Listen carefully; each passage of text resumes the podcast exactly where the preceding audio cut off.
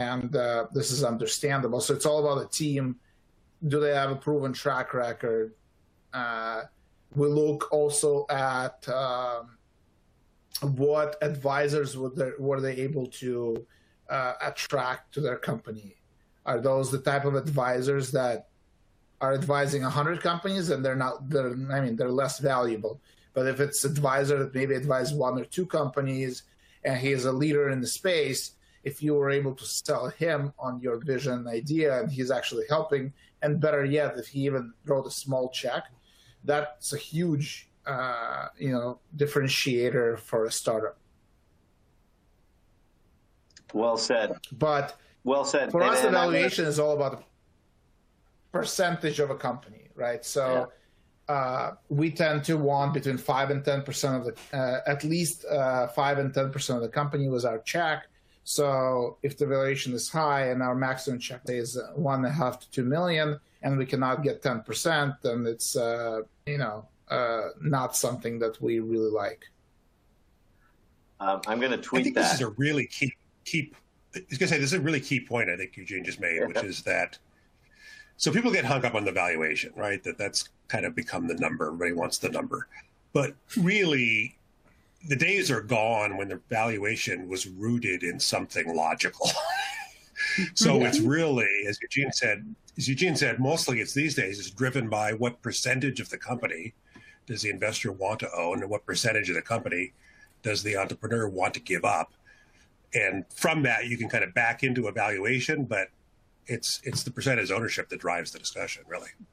I mean, we want our pro rata uh, have an ability to have a pro rata right, and uh, uh, if we can have a more than a, pro, a regular pro rata, but get a super pro rata if if we're the first one check in. So, uh, yeah. but you know, usually less than five percent don't get parada, rata right. So, right. I'm going to tweet that. OneWay Ventures. Uh, super pro rata rights. Uh, you got it, Eugene. um, Raymond, tell me what are the areas of, of, of uh, investment that you and your partners at Samsung Ventures are looking at most closely? Come on, Louis. It's not Samsung Ventures, Samsung Next Venture. What the next one? Sorry. Samsung. All right. Uh, joke aside. Uh, yeah, I mean, naturally, because of the, you know, the huge, you know, coverage of Samsung's business, right? Uh, so we have six focus sectors. Okay, six, maybe too many, but I think that's how we start with, right? Three uh, technology sectors: AI, blockchain, and uh, infrastructure, like edge cloud. And then three uh, industrial focus sectors: digital health, media tech, and fintech. See, very broad.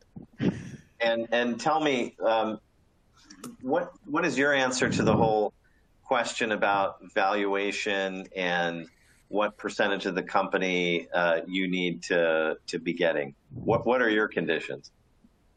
I have no condition. That's why how we play the game in an unfair way, right? Uh, we say, okay, we, we write small checks. We can fit into any cap table.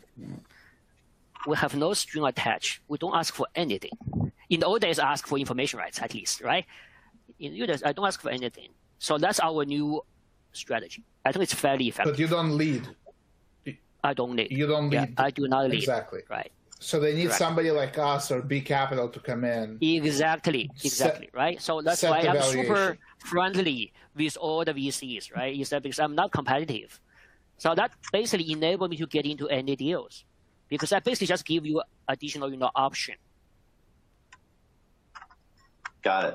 And and tell me what kind of relationship with the Samsung business units um, can you offer in the current iteration of Samsung Next? It used to be that if you received investment capital from Samsung, you also would have some sort of commercial relationship. Is that still the case, and is that still the goal? Um, used to be a goal, so we're gonna work together for that a goal, right? Uh, it is still a goal, but it's a more long-term goal. The lessons we learned over the past, you know, several years is that it's very hard for you to force a marriage between our portfolio company and a, big, you know, business unit inside Samsung, right? So rather than taking a push approach, I would rather prefer a pull approach. I would rather, you know, that my, you know, portfolio company grow healthy. We have a big platform team to help them, not just to look for a customer inside Samsung, but outside Samsung as well. Okay, and, and then when our portfolio company grow up, then I bet the, the, our business unit will come to us, will then ask for introduction. Yeah, so I think that's the sort of a new approach we're taking. We will for sure, you know, uh, put the LM in front of the executives when the time is right. Say, okay, this company has been doing these great things. Okay, that's it.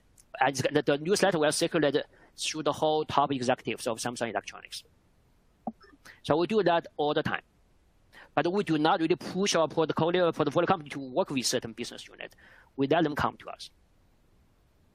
Thank you, Raymond. Karen, I would love to hear from you uh, as to your thoughts on the current market conditions, valuations, and what you're looking to get when you write a check. Well, I think uh, what it's more like what we're willing to give than what we're what we're looking to receive. I mean, honestly, oh, well we, said. Cocktail for you. Thank you. Thank you. Um, so, uh, you know, we, we really want to be the most valuable investor on the cap table for any company that we work with. And to that end, you know, we, we bring in uh, hopefully pretty strong investor talent, but we also bring in a platform team who's able to add value in a number of different ways. But you're right, it's an incredibly competitive market right now. So what can we do to differentiate ourselves?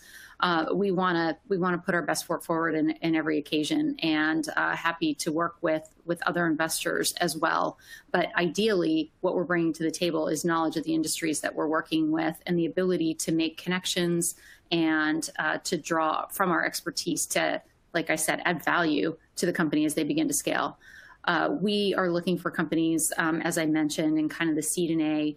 Um, in some respects, we we we like you know it's the same kind of uh, math equation um, that we were talking about earlier, and in that we we want to get you know at least six to ten percent ownership of a company when we're writing a check. We want to stay with the company throughout their journey, but I I I, I hate the, the thought that we have to be promised um, rights, pro rata rights. I mean, of course, we want them, but we'd like to earn the right. You know, I think that at the end of the day, the relationship that you build with the founders uh, will dictate your opportunities as the company grows and scales. We want to earn that right. I think it's um, one of the things that we look for as we're thinking about our investment is is the is the founding team. Of course, obviously that's going to be an important thing to us, but we want the narrative. We want to understand what's the story certainly the other elements that have already been mentioned uh, are key to our, our thought process and our decision making. You know, is there a market, or if there isn't a market, should there be a market? And um, and what's what are the problems that companies are facing right now without this particular solution? And and to us, it's all about hearing how the team is able to articulate their vision around this and the ability to demonstrate that uh, I think, as Bret was saying earlier, that there is interest uh, in the markets that are being pursued. Well said. And, and Karen, thank you so much. Um, Nicole, I want to bring you back in. Hopefully, your connectivity issues have been resolved. And um, we've heard a lot from the funds about you know what they're looking for in terms of technologies and, and stages and so forth. And Nicole, you and I work with um, more companies than we would want anyone to ever know. Um, um, and we love each of them.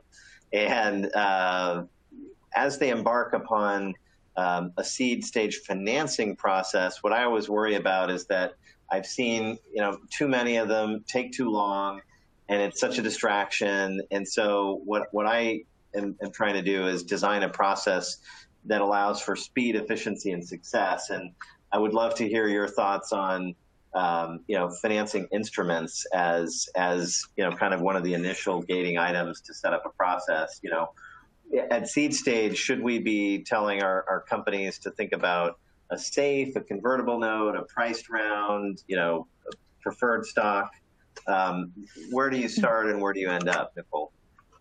Yeah, I think the, the first question that I ask a client who's who's wondering that same thing is how much are they looking to raise? If they're looking to raise, I'd say less than two to three million. Um, I try to steer them towards safes. They're really easy to execute really quickly and get a bit of money in the door without spending a ton of legal fee in legal fees and a ton of time. Um, and a ton of time negotiating too, right? So it's it's really easy to sort of execute on safe.